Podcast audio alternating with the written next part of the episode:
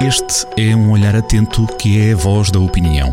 Olho de Gato, a crónica de Joaquim Alexandre Rodrigues.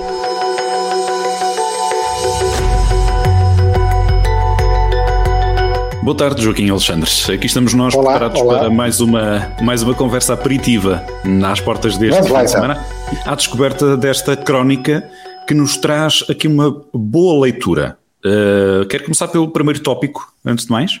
Exatamente, pode ser. Eh, eu, eh, na primeira parte do, do Olho de Gato desta semana, falo de uma Cristina Ferreira norte-americana chamada Ellen DeGeneres, uma host de um talk show poderosíssima que durante 16 anos uh, liderou audiências, teve 61 Emmys, portanto, uma, uma senhora que bastava instalar um dedo e, e obtinha tudo, qualquer político ia lá eh, ao seu programa.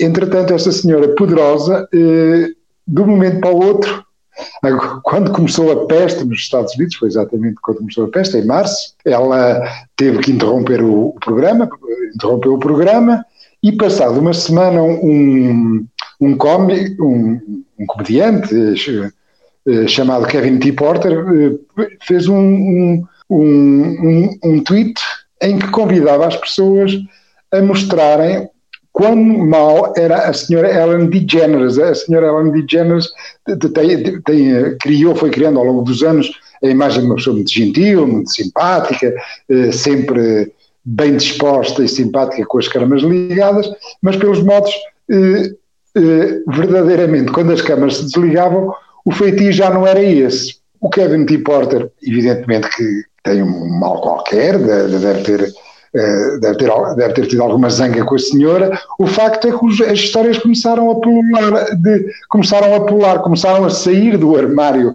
Eu brinco um bocadinho com, e até uso essa expressão, eh, referida a Ellen DeGeneres, eh, começaram a sair do armário e, de um momento para o outro, aquilo que era uma graça, aquilo que era um, um, um portento de fama, de conhecimento, começou a ter gravíssimos problemas teve aquilo que se chama um, um, um desastre reputacional. Pronto. E na prática até é isso.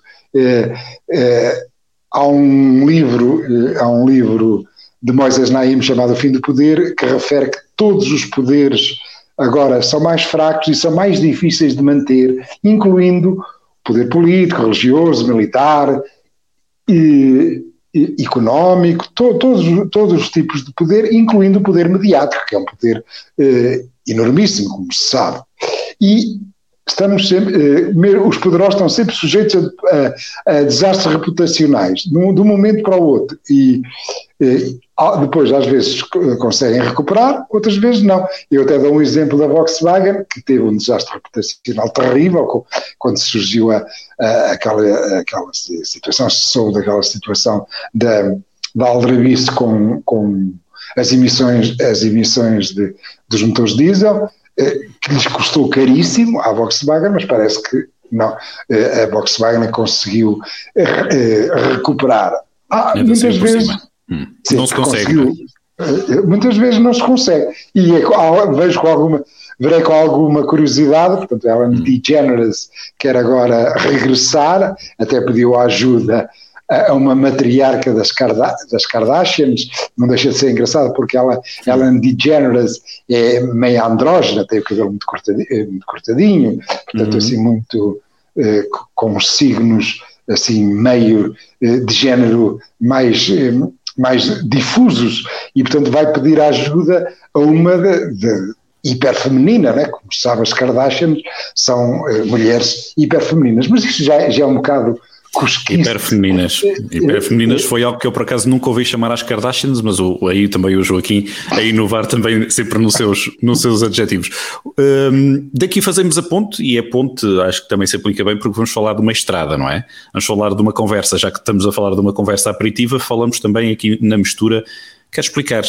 Fala de um dos temas da, da, semana, aliás, que vai cruzando também aqui ali a atualidade, da entrevista, da opinião também do Jornal do Centro e da, das notícias com Sim, exatamente. Foi, que é esta, esta ligação de Viseu Sátão. Uhum. Bem, é, é um dossiê antigo e, e é um dossiê antigo, é quase como o, o, o, Olho de Gato também é antigo, já, já, escrevi, já escrevi há uma data de tempo, e eu já escrevi sobre isto, que, que quando Sócrates, quando o primeiro-ministro José Sócrates eh, eh fez eh, as obras de melhoramento da estrada Viseu-Sátão, havia alguma esperança, mas depois veio-se a perceber, veio a perceber aquilo, era, eh, as obras eram uma porcaria, transformavam uma estrada numa rua. Isto é, nem tão pouco foram feitas vias de, lentes, portanto, duas pistas ascendentes, em Mundão, na subida de Mundão, e do outro lado, na subida de Tosco. Na subida de Tosco até, até é particularmente, é partic, particularmente insultuoso, porque existe ao lado terreno eh, da antiga estrada, portanto houve ali uma correção de, de trajeto, eh, que ainda tem algum alcatrão, era terem feito duas pistas a subir para, para haver uns pontinhos de ultrapassagem naque, naqueles poucos quilómetros entre Viseu e o Sátão. Conclusão, uma viagem entre Viseu e o Sátão qualquer pessoa que, que, precise de ir ao Sátão ou, e, ou para o norte do distrito, porque a estrada não é só para, para servir os vizienses e os satenses, é uma, é uma estrada importantíssima para todo o norte da, do distrito, é, está uma porcaria. Entretanto, como é evidente, mal acabou de ser feita, percebeu que tinha que ser feita outra coisa. Houve muitas tangas, eh, muita conversa, muitos estudos ecológicos da treta, e continuamos na mesma, continuamos na mesma. O que é que aconteceu de novo agora? Ah, eh, regressando ao ponto, eh, quando houve, eh, quando as obras do, de Sócrates acabaram, portanto, de 2010, 2011, nós já estávamos a caminho da bancarrota. Eu, muito irritado, muito irritado, disse que o Lisboa o que pensou foi lá para aqueles pacóvios da, lá, da, lá da província, para quem é bacalhau basta, e fizeram uma, uma obra que que não nos serviu, não nos serviu e nem nos ajudou, nem nos melhorou nas viagens para o norte do distrito. Portanto, eu disse, uh, na brincadeira, é claro que uh, oxalá que se é bacalhau basta, vamos, vamos lá ver como é que será a qualidade dos bolos de bacalhau lá na inauguração. Até nem chegou a haver inauguração, o Sócrates deve ter tido vergonha com aquela porcaria que ele fez e não houve inauguração. Entretanto, passaram os anos, Veio Passos Coelho, nada. Veio Costa, que já lá está há seis anos, nada. E o que é que soube esta semana? Que a Câmara de Viseu e a Câmara do Sátão, dos seus orçamentos municipais, dos seus orçamentos municipais, vão ter que entrar com 1 milhão e 400 mil euros. Isto é, é uma estrada nacional, mas uma parte dos custos uh, de umas eventuais obras, atenção, porque para já o que existe ainda nem protocolo está assinado, o que existe é a disposição dos nossos autarcas, eh, António Almeida Henriques pela Câmara de Viseu e Paulo Santos pela Câmara de Sátão, de incharem 1,4 bilhões de euros. Isto é, o Sócrates foi um, para quem é bacalhau basta, foi um bacalhau fraquito, mas ao menos pagou. O Costa vamos lá ver qual será a qualidade do, do fiel amigo que ele vai, para, vai lá pôr. Mas eh, não é Lisboa que paga, pelos modos, ou pelo menos em parte, tem, uhum. temos que ser nós, com orçamentos municipais, depauperados orçamentos municipais, temos que ser nós a pagar uma estrada nacional. Pronto, é isto. Uh, eu não quero intrometer na sua autoria de, de crónica, mas enquanto comem uns uh, pastéis de bacalhau, outros comem uh, marisco. Uh, e, por aqui, e por aqui nos ficamos só para linhas, a, a, leitura, a leitura desta crónica. Exatamente, exatamente. Joaquim, obrigado por esta antecipação possível que fica aqui a página aberta também para a leitura do Jornal do Centro a partir deste sábado na crónica Olho de Gato. Obrigado e até para a semana, Joaquim. Até para a semana, é sempre um gosto.